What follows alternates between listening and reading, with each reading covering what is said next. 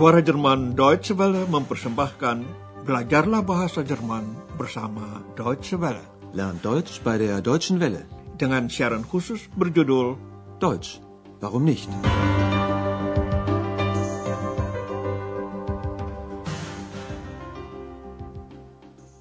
Saudara pendengar, hari ini dapat Anda ikuti pelajaran ke-19 dari seri 4. Kami sajikan sebuah reportase mengenai negara bagian Saxon-Anhalt. Wilayah itu merupakan salah satu di antara kelima negara bagian di sebelah timur Jerman yang bergabung dengan Republik Federal Jerman setelah reunifikasi pada tahun 1990. Banyak cerita mengenai Saxon-Anhalt, negara yang penuh kontras ada pemandangan alam yang indah di pegunungan Harz, ada masa lampau yang mengesankan di bidang budaya dan spiritual, misalnya saja apa yang dilakukan oleh Martin Luther, tetapi di lain pihak ada juga lingkungan hidup yang dirusakkan oleh industri kimia. Ketiga aspek itulah yang dipilih Andreas sebagai reportasenya. Pelajaran ini berjudul Sachsen-Anhalt, Alam, Industri, Agama, Sachsen-Anhalt, Natur, Industri, Religion. Andreas memulai perjalanannya di pegunungan Harz. Gunung Brocken dengan tinggi 1142 meter merupakan gunung tertinggi di pegunungan tersebut dan sangat tenar di antara pencinta alam dan pendaki. Ikutilah kini laporan Andreas mengenai pegunungan Harz.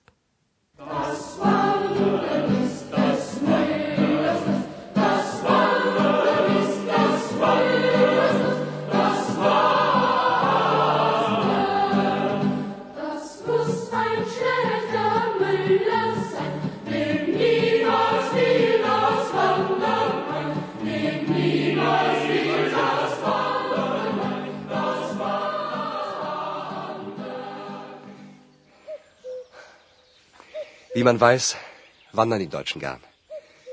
Ich übrigens auch. Deshalb bin ich in den Harz gefahren, um endlich auf den Brocken zu steigen. Hier, mitten im Harz, war nämlich die deutsch-deutsche Grenze. Von 1952 bis Ende 1989 konnte man nicht auf den Brocken gehen.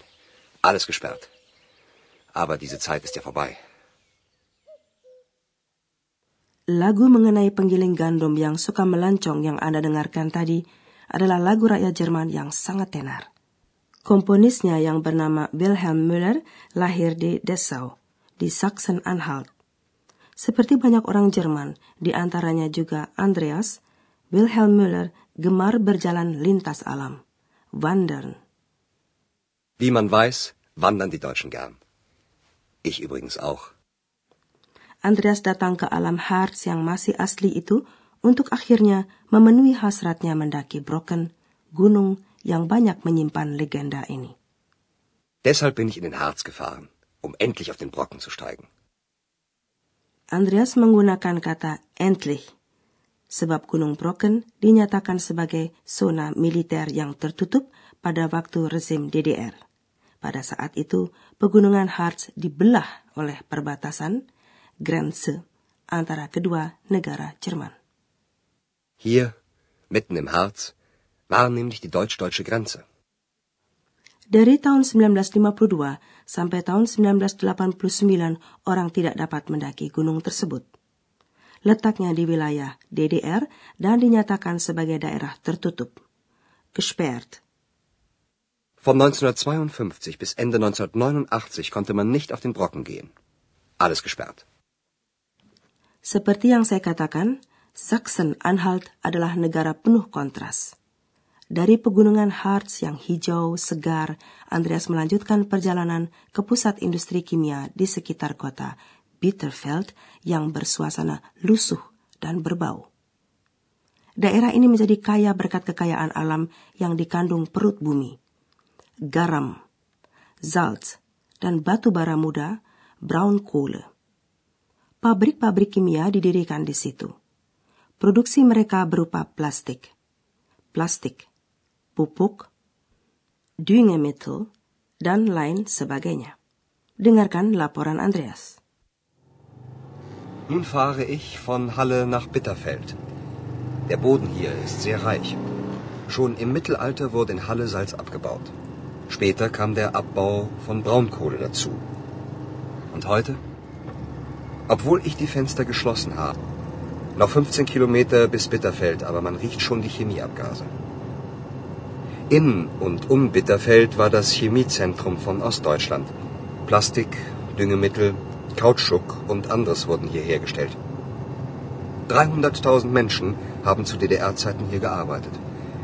1992 waren es nur noch 80.000. Aber die Chemieindustrie soll hier bleiben. Andreas berada dalam perjalanan antara Halle dan Bitterfeld. Diterangkannya, tanah di sini banyak mengandung kekayaan.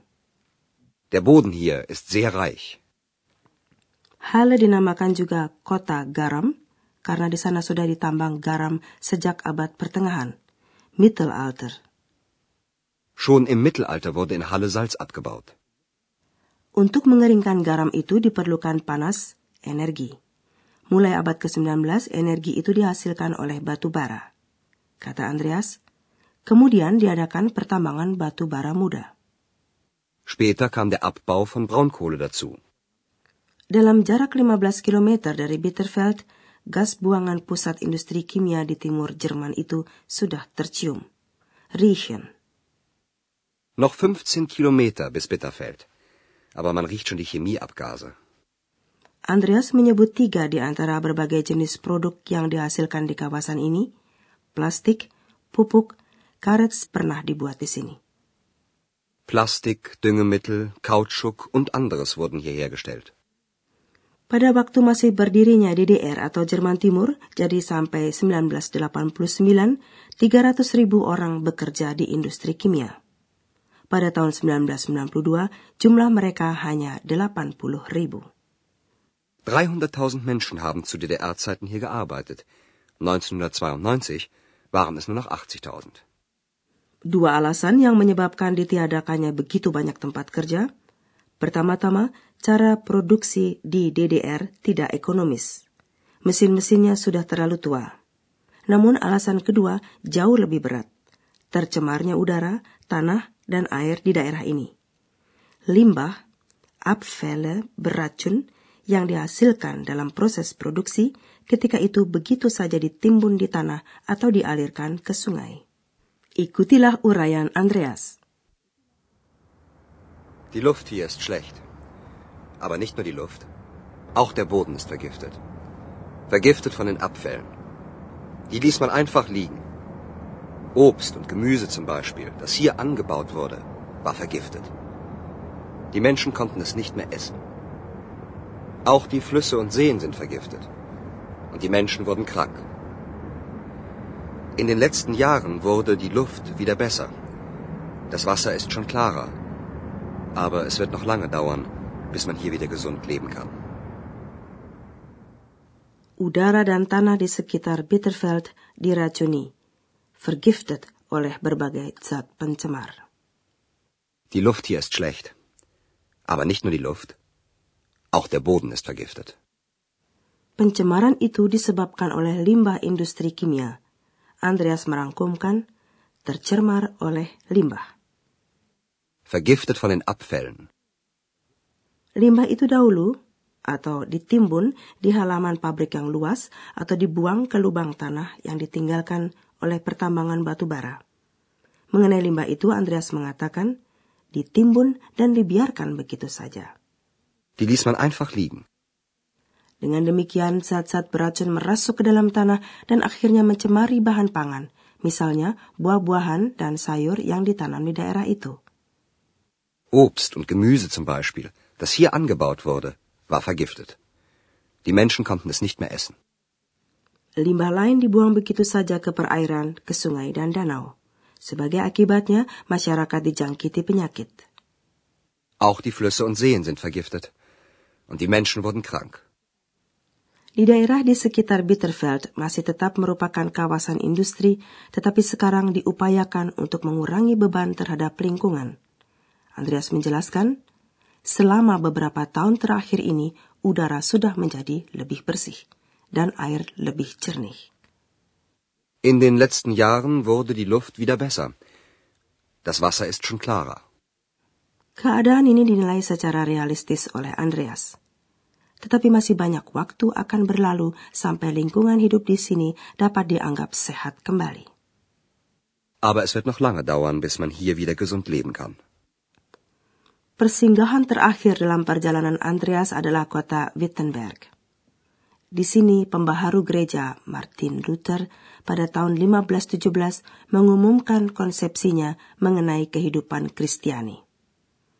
Tulisan berisi ke-95 tesisnya dipasang pada pintu gereja di Wittenberg. Sampai sekarang, tulisan itu masih dapat dibaca di tempat tersebut, walaupun bentuknya bukan lembaran kertas lagi, melainkan pelat perunggu. Tindakan Luther itu merupakan titik awal reformasi yang membawa perubahan dalam kehidupan agama dan menjadi pemicu bagi perang 30 tahun. Untuk memperingati hari ulang tahun Luther ke-500 pada tahun 1983, di Wittenberg diadakan aksi yang berani. Gerakan perdamaian di Jerman Timur mempunyai semboyan pedang dijadikan mata bajak. Pedang, Schwert, dipergunakan untuk membunuh. Dengan mata bajak, Flugscharen, tanah digemburkan agar dapat ditanami gandum. Jadi, mata bajak itu memungkinkan kehidupan. Kontras itulah yang diungkapkan dalam acara malam hari pada tahun 1983 di Wittenberg dengan cara peragaan. Seorang pandai besi, Schmidt dari Wittenberg, ya rasanya lebih baik Anda dengarkan langsung saja laporan seorang saksi yang meliput aksi pada tahun 1983 itu sebagai reporter.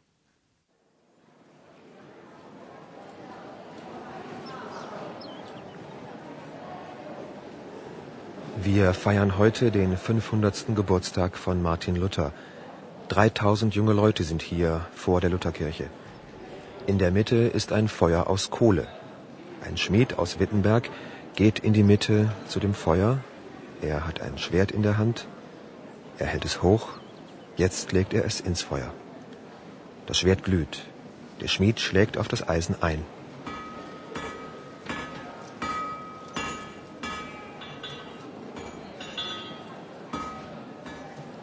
Jeder braucht sein Brot, seinen Wein. Frieden ohne Krieg soll sein. Flugscharen werden aus Schwertern. Itulah tadi cuplikan dari aksi pada tahun 1983 tersebut. 3.000 orang muda berkumpul waktu itu di depan gereja Luther. Di tengah kerumunan orang itu dinyalakan api dengan bahan bakar batu bara.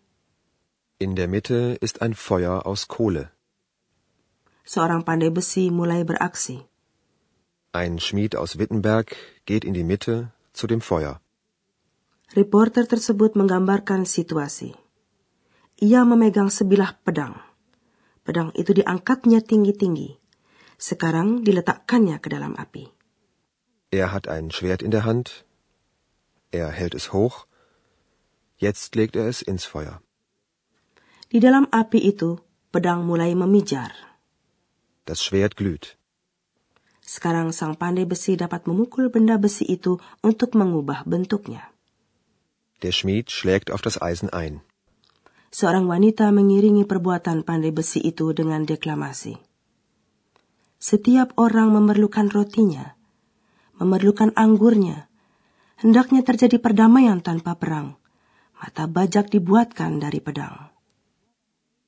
Jeder braucht sein Brot, seinen Wein. Frieden ohne Krieg soll sein. Flugscharen werden aus Schwertern. Gerakan protes yang diawali oleh gereja protestan itu sampai sekarang mempertahankan semboyan mereka semula. Pedang dijadikan mata bacak. Tetapi baiklah sekian dulu, sampai jumpa, auf Wiederhören.